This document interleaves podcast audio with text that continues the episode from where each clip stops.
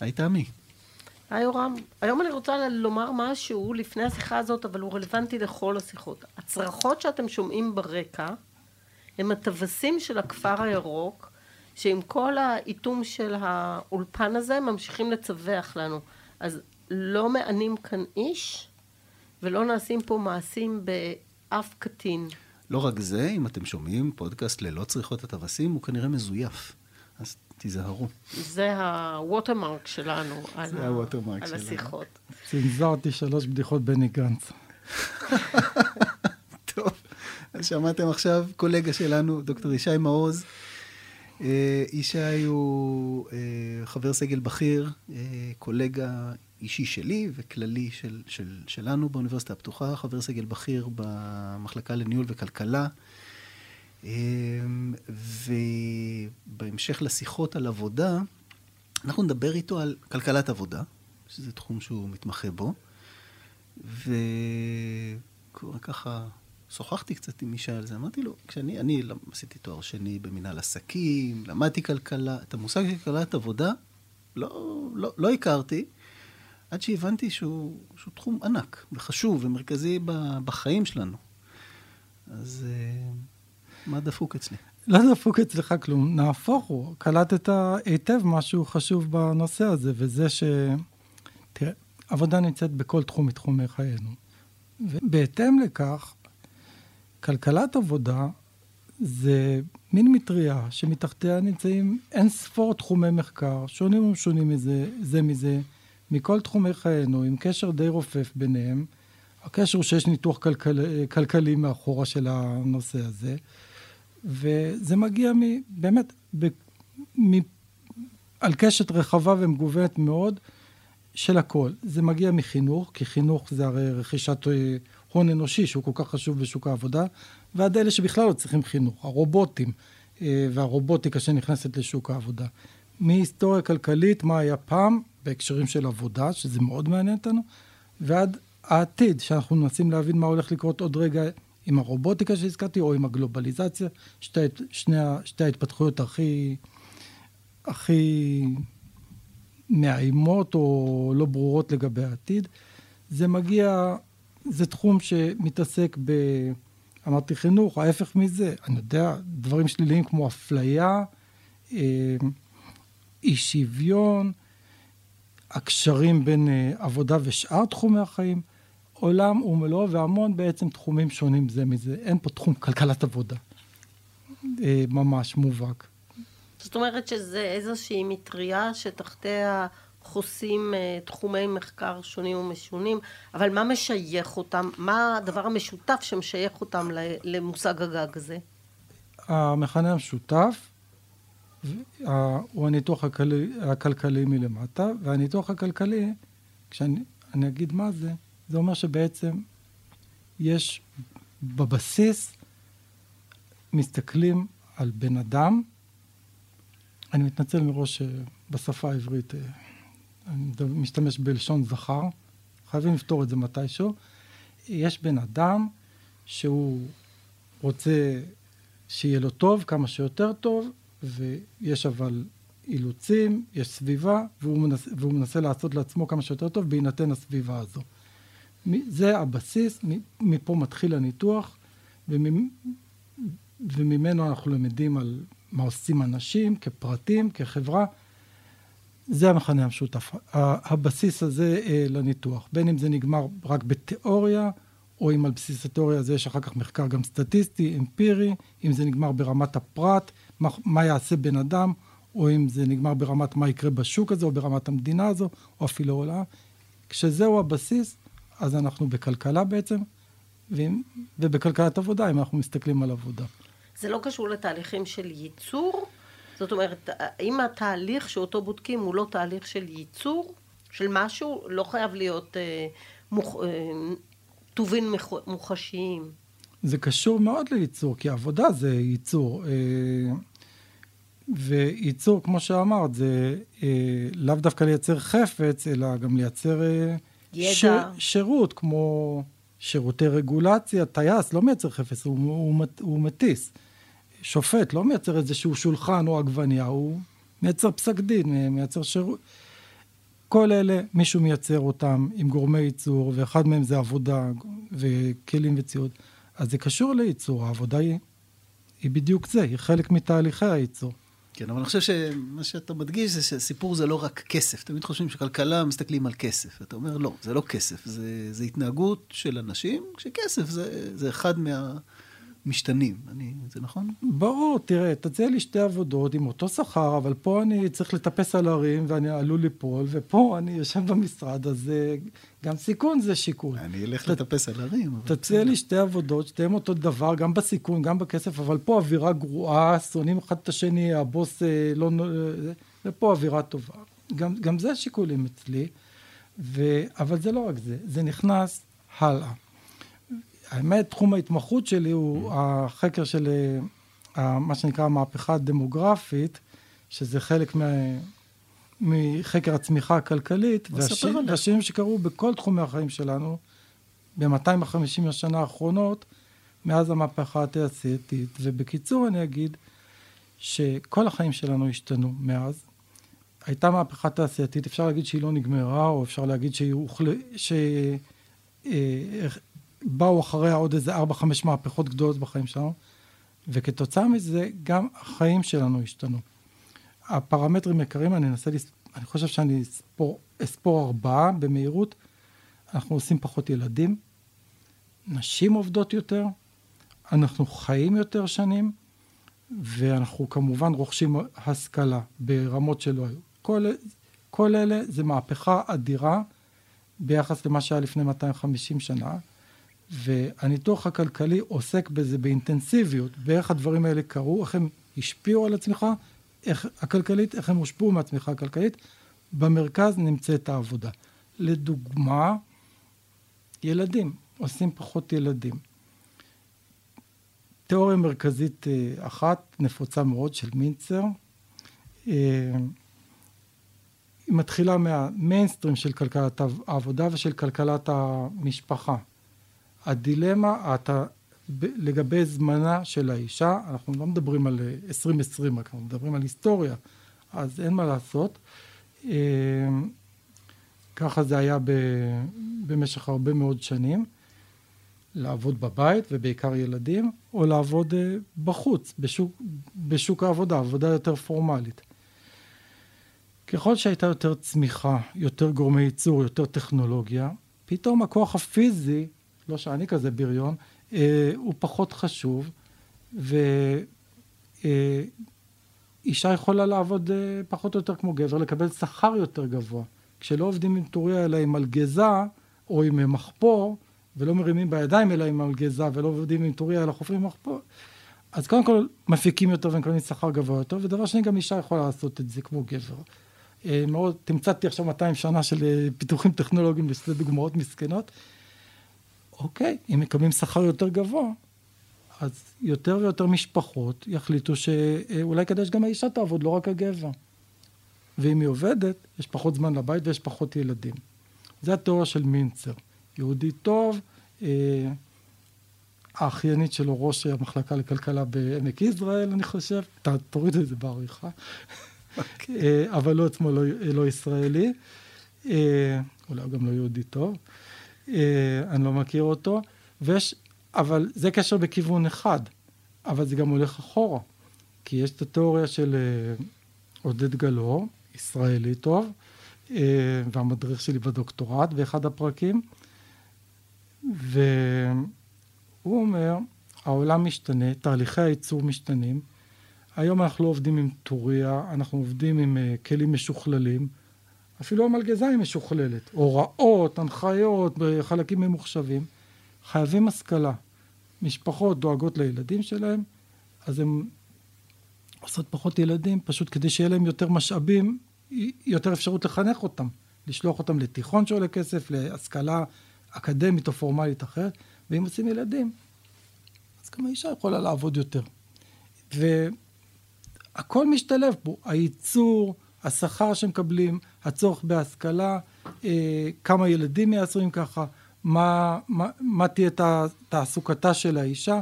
היום ב-2020 אנחנו גם פתאום אומרים, אנחנו כבר לא נדבר על האישה אלא נדבר על ההורים. מי, אה, כ... אבל לאורך ההיסטוריה הכלכלית, אה, ובטח ל-250 שנה האחרונות, זה ככה. עכשיו, זה, כל זה גם משפיע על אה, תוחלת חיים ועל רכישת השכלה. רוכשים יותר השכלה, הרמה המדעית שלנו עולה, משתכללים. אז uh, יש יותר המצאות, יש יותר חידושים. כש, כשלא אחוז אחד מהאוכלוסייה uh, למד ביולוגיה ורפואה, אלא 80 אחוז מהאוכלוסייה עולה הסיכויים של פיתוחים. אז תוחלת החיים שלנו עולה. וכשבזכות המהפכות הראשוניות שהתחילו את הכל, יש לנו צמיחה כלכלית ויותר ייצור ויותר עושר, אז אפשר לבנות בתי חולים ומעבדות והכל, אז גם בגלל זה תוחלת החיים עולה. אבל בגלל שתוחלת החיים עולה, עוד פעם, קשרי גומלין עכשיו מגיעים, אם אני אומר לעצמי, אני לא הולך כנראה לעבור מהעולם בגיל 25, 26, 28. אני הולך לחיות עד איזה גיל 60, 70, 80, אז כדאי לי להשקיע. יש לי, אני אזכה לקבל את התמורה. לא לאכול ולשתות כי מחר נמות, כי אני הולך למות עוד 40, 50, 60 שנה. שווה להשקיע. ואם אני משקיע ומתחיל לחסוך את הכנסותיי, אז לפירמות יש אה, יותר מקורות מימון. אה, יש להם ממי ללוות, ואז ההשקעות שלהם עולות, ואז עוד, אז הצמיחה שהייתה על שיפור תהליכי הייצור, צבירת ההון המתוחכם הנוסף, גרמה, העלתה לי את תוחלת החיים ובגלל זה אני חוסך. החיסכון שלי עכשיו מאפשר לפירמות לצבור עוד יותר הון, להשקיע עוד יותר ולהשתכלל, וכל העסק הזה, אף אחד לא צפה את זה לפני 250 שנה, מייצר פידבקים שלא נפסקים, כל התהליכים האלה מזינים את עצמם, ובאמצע, אולי לא הדגשתי את זה מספיק, כל הזמן נמצא, נמצא פרט עם שיקולים, והש... והוא, כל זה לא כל כך מעניין אותו, מעניין אותו מה שהוא יקבל ישירות, וזה השכר מהעבודה שלו. רגע, אני רוצה לשאול משהו. אם תוחלת החיים עולה, אני חושבת שאני יודעת את התשובה, אבל אני בכל אופן רוצה שאתה תאמר את זה. אם תוחלת החיים עולה ומספר הילדים יורד, אז שיעור האנשים שבכל אופן פורשים מעבודתם בגיל מסוים, נמצא אה, בחלק יחסי גדול של האוכלוסייה על פירמידה הפוכה, כי מספר הילדים יורד, מספר האנשים הצעירים יורד, ועליהם יושב נטל של הרבה מאוד אנשים מבוגרים, שאמנם חיים מפירות אותו הצבר הון שדיברת עליו, אבל הם כבר לא פרודוקטיביים בחברה, כי במובן הזה אנחנו תקועים עוד uh, בימי ביסמרק עם uh, הוצאה לגמלאות של אנשים uh, בגיל uh, שאולי בנסיבות אחרות היו יכולים להמשיך ולהיות פרודוקטיביים. הגעת לנושא של פרישה ושל מערכות פנסיה, נושא מדהים, שווה לבדו.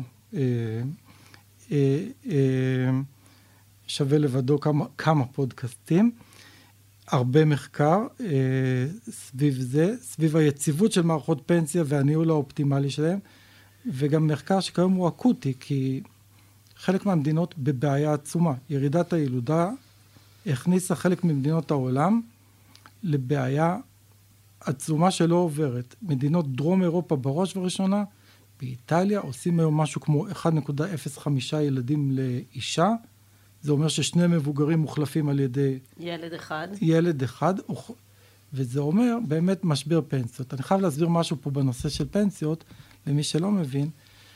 כשאני... מישהו, מישהו כן מבין בנושא פנסיות? אה, כלכלן העבודה. כלכלן העבודה, כן. אה, כשאני, אה, מנקים לי הרבה יותר מדי כסף לביטוח לאומי, נגיד 2,000 שקל לחודש, אז זה לא שביטוח לאומי, יש לו שם מגירה, כתוב עליה דוקטור ישי מעוז, והכסף שלי שמה ומחכה לי לגיל 67. הוא ישר עובר. זה, לא, מה פתאום, הוא ישר משלם את הפנסיה של אימא שלי, אה, ואת פנסיית השאירים של אבא שלי. מה שאני קיבלתי מזה שהפרשתי כסף זה התחייבות. מאיפה יהיה להם כסף לשלם לי? מהבת שלי, מהבן שלי, ולכן אוכלוסייה שקטנה מייצרת סכנה שהתחייבויות פנסיוניות מעבר אי אפשר לשלם אותם, כי יש מעט מדי אנשים שעובדים. חלק מהמדינות במשבר מאוד קשה, והוא קשה גם כי זה בעיה פוליטית, ולא, ובעידן המודרני הדמוקרטי, לקצץ פנסיות מובטחות זה התאבדות פוליטית, אלא אם כן אה, באמת אה, בישראל 2003 ביבי ועמיר פרץ הצליחו לעשות את זה ולצאת שניהם בשלום. עמיר פרץ היה אז מזכ"ל ההסתדרות. אה, מדברים על שביתות, השביתה שלא הייתה. ו... אבל גם הם עשו את זה בקטנה, ובישראל בסופו של דבר אנחנו אף פעם לא היינו במשבר פנסיה, כי אנחנו עושים מספיק ילדים. אנחנו בסביבות שניים וחצי ילדים אה, במוצא למשפחה, וזה עובד בסדר. זה נותן לנו עוד הבנה על כל מיני דברים שקורים. למשל, שוודיה. חופשות לידה, התנאים המדהימים ששוודיה נותנים לאישה כדי אה, שתצא לחופשת לידה, או לגבר, לבעלה, והמקום, אפשר לצאת לשנתיים, מקום העבודה נשמר, to the letter. חינוך חינם מהרגע הראשון. צריך להבין שזה לא רק מפמיניזם ומאמונה בשוויון והכל, גם מזה כמובן, אלה אנשים נאורים ויש להם את סולם הערכים הנכון, אבל גם כי אוי ואבוי אם לא היו מספיק ילדים. והם הצליחו להתרומם בעזרת צעדים מאוד נמרצים שהם עשו לבערך מעל שני ילדים לאישה, סופרים את זה פר אישה, כי בעידן שלנו גם זה קצת אה, לא, לא לעניין ואנכרוניסטי לדבר על זוג, לא כולם זוגות. בטח אבל, בשוודיה, כן. כן, אבל אנחנו, ב, הם מתייצבים על קצב של אה, שני ילדים מחליפים שני מבוגרים. ארה"ב בסדר, אנגליה בסדר, מדינות דרום אמריקה לא בסדר, גרמניה ויפן בבעיות, חלק, זה ממש מסתדר לפי מלחמת העולם השנייה. אה, וניסיונות אה, לפתור את הבעיה בעשורים קודמים על ידי עידוד הגירה לא הצליחו. אה, מדינות שפתחו את השערים התחרטו, לא סגרו אבל הצרו אותם מאוד, ראו שזה לא הפתרון. והיום הולכים לכיוונים אחרים, כמו באמת לעודד אה, את הילודה באמצעים אחרים. אוקיי, okay, אבל בוא נדבר, דיברת על הצמיחה הכלכלית, כמה זה טוב, אני חושב ש... לא יודע, מי, מי שפחות מכיר את הנושא הזה מסתכל ואומר, העולם לא נהיה טוב יותר, הפערים גדלו, אי השוויון גדל. אה, איך, איך כלכלני עבודה מסתכלים על הנושא הזה? אה, קודם כל, אני מרגיש שהעולם הרבה יותר טוב מאז שאני הייתי ילד. אה, חיים יותר, בריאים יותר, סובלים הרבה פחות. איפה שאנחנו חיים, קל אה, לשכוח כמה היה רע פעם. בילדות שלי גם הפוליטיקה הייתה אכזרית יותר מהיום, הכל היה רע, הרבה יותר. לא היה רע כל כך, אבל הכדורגל היה יותר טוב, אה, והמוזיקה. אבל אמרת אי שוויון. חייבים לדבר על זה קצת. אי שוויון ועוני. זה כל כך טעון שהוספתי, הלכתי והוספתי בדחיפות יחידה לקורס שלנו במבוא למאקרו בנושא הזה. מבוא למאקרו כלכלה, קורס של ניהול וכלכלה.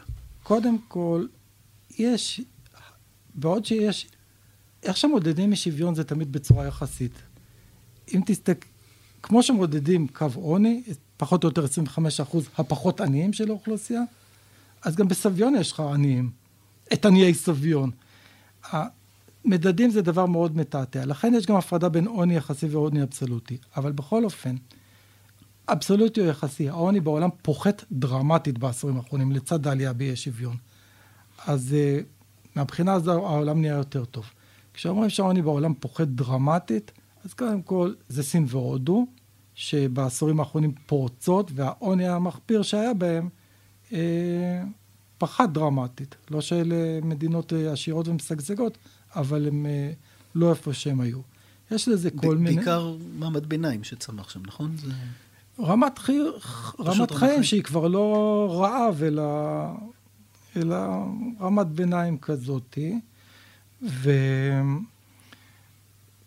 בגלל הגלובליזציה שהביאה להם עבודה, קצת בגלל השיט... אה, שהם שינו את שיטות העבודה שלהם. אה, כל מיני סיבות, אבל צריך להיזהר כשמדברים על זה שהעולם נהיה רע יותר אה, בגלל עליית האי שוויון, כי אי שוויון זה דבר מתעתע.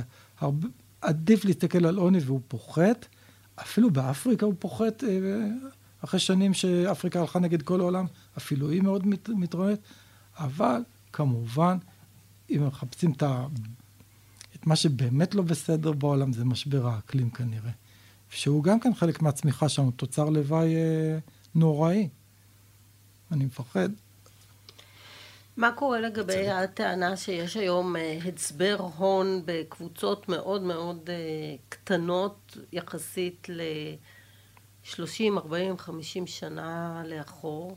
כל התיאוריות שאומרות, אה, רגע, אנחנו מסתכלים, אנחנו רואים, מחזיקים אנשים סכומים בל יתוארו, יותר גדולים ממדינות. איך זה משפיע על כל המהלך? תשמעו, אה, אני רואה עכשיו כל יום לפני השינה של הבת שלי את דאונטון אה, אבי. אה, זה מרדים אותה. אותה זה מרדים, אני, אני נהנה. אין ספק שבביקור הבא באנגליה אני הולך לעלות לרגל ללוקיישן. יש שם תעשייה שלמה סביב זה. אני, חושב, אני לא יודע, אני לא חושב שיש לנו נתונים טובים מפעם, אבל פעם האי שוויון היה יותר חמור. ומלכים ואצילים חיו ב... ב... בפערים עצומים משאר העם, אז אני לא יודע בדיוק אה, איך אנחנו, אבל אנחנו בטוח באי שוויון יותר גדול מלפני 50 שנה. וזו שאלה מאוד חשובה, אני תמיד טוען שאנחנו, הדור שלנו, תפס את העולם בחמישים שנה הטובות שלו. ונגמרה מלחמת, גדלנו אחרי מלחמת העולם השנייה, ולפני, לא רוצה לדעת אפילו מה, מה מחכה. אבל אני אשאל אותך על זה, זה לא, לא תתחמק, אל תדאג.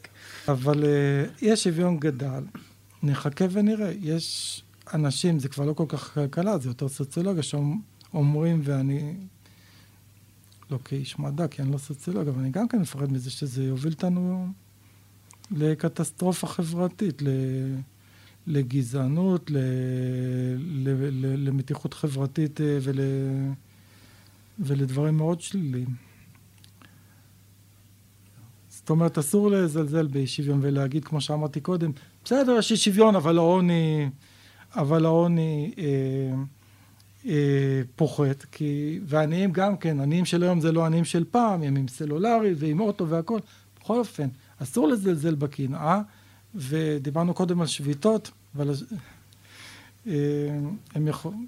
כן, לפעמים שביתה היא לא בגלל שלאנשים רע, אלא בגלל שהם קנים באלה שעוד יותר טוב להם. אז המושג שאנחנו משתמשים בזה זה relative deprivation, שזה לא absolute deprivation, אלא אתה מסתכל על סביבתך ואתה אומר, זה היה, היה מגיע לי יותר, ואני לא מקבל את זה. וזה לא משנה כמה יש לך, זה מתחבר לעניי סביון שלך. זאת אומרת, זה שיש לך, זה לא אומר שאתה לא רוצה עוד ואתה חושב שמגיע לך, כי יש דברים שאתה לא חושב שמגיע לך, אז אתה לא תפתח כלפיהם אה, את התחושה הזאת, ואנחנו יודעים שהמהפכות, הם, אה, בטח בעת המודרנית, הן רובן תוצאה של relative deprivation ולא בהכרח של absolute deprivation בהקשר הזה. אז ככה, לקראת, לקראת סיכום, אני רוצה להסתכל קדימה על עולם העבודה מהפרספקטיבה של, של כלכלת עבודה. אז קודם כל, בכלל ככלכלן וכלכלנים, אנחנו לא אוהבים להסתכל קדימה. מה זה לא אוהבים? בין השאר כי תמיד התחזיות הכלכליות מתנפצות נוכח אה, בדיוק, פנינו. בדיוק, כי אנחנו, אצלנו, ה, ה, במדע שלנו, ה, זה מדע ממדעי החברה, אבל עם, עם כלים מתמטיים. אז אנחנו רואים ממש ברור מול העיניים שלנו, בצורה מתמטית וברורה, כמה המציאות מפתיעה. וכמה קשה לחזות קדימה. די, מי היה חושב לפני 250 שנה שנהיה פה היום? זה מה 20 ש... שנה, משהו. מה, ש... מה שקרה, ב... מה שקורה לאורך ההיסטוריה הוא בלתי נתפס. אנחנו כרגע בעיצומה של מהפכה, אה, לפחות אחת מדהימה, שאף אחד לא צפה אותה, מהפכת המחשוב ומהפכת התקשורת שהתחברה איתו. ו- ו- ו- וצריך מאוד מאוד להיזהר. כולם מנסים uh, להבין בתחום של העבודה איך תשפיע הרובוטיקה עלינו. אה, אוטומציה יש... למעשה, זאת אומרת רובוטיקה. תראה, אני אגיד על זה משהו מאוד חשוב uh, בנושא של עבודה. אנשים נוהגים לחשוב שהמכונה מחליפה את האדם ובדיוק להפך. Uh, אני אצטט את uh, מיכה שטרית, סגרו את המפעל, בואי נלך הביתה. בלי המפעל אין עבודה, בלי המכונות, המבנה, וזה הבעיה של האבטלה, לפחות עד היום זה היה ככה. תחשוב שלך יש אה, חלקת קרקע. אם אין טוריות לתת לעובדים, אז מה, הם חופרים בידיים? מה הם שווים לך? כמה הם יכולים להפיק? אז אם יש לך ציוד, טוריה, אז, אתה מעש... אז כבר שווה לך להעסיק עובדים. ולשם, אם יש טרקטור, אז בכלל אפשר לחפור טוב טוב את השטח, ליישר אותו והכל. אבל אתה אומר פה, רגע, אבל טרקטור אחד עושה עבודה של 20 עובדים עם טוריה, והם פוטרו. לא.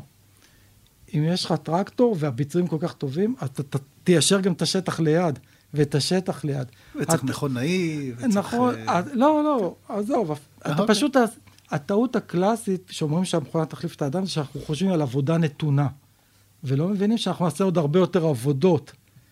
וזה נכון, יעבדו פחות עובדים על אותו מגרש, אבל אתה תפעיל הרבה יותר מגרשים. עד היום זה היה, ההיגיון. והמכונה הייתה ידידתו של העובד, והמפעל, המכונות, הם מה שאפשר לעובד להיות פרודקטיבי ויצר ביקוש לשירותי העבודה שלו. עכשיו עם הרובוטיקה זה הפעם הראשונה אולי בהיסטוריה של העבודה, שמתחילים להיות חששות שזה לא ככה, שמגיעה מכונה שהיא לא שונה לגמרי מהאדם, אלא מחליפה אותו בדיוק. ו... או לא בדיוק, אבל קרוב. אז יש הרבה מחקר סביב זה, אבל זה רק התחלה.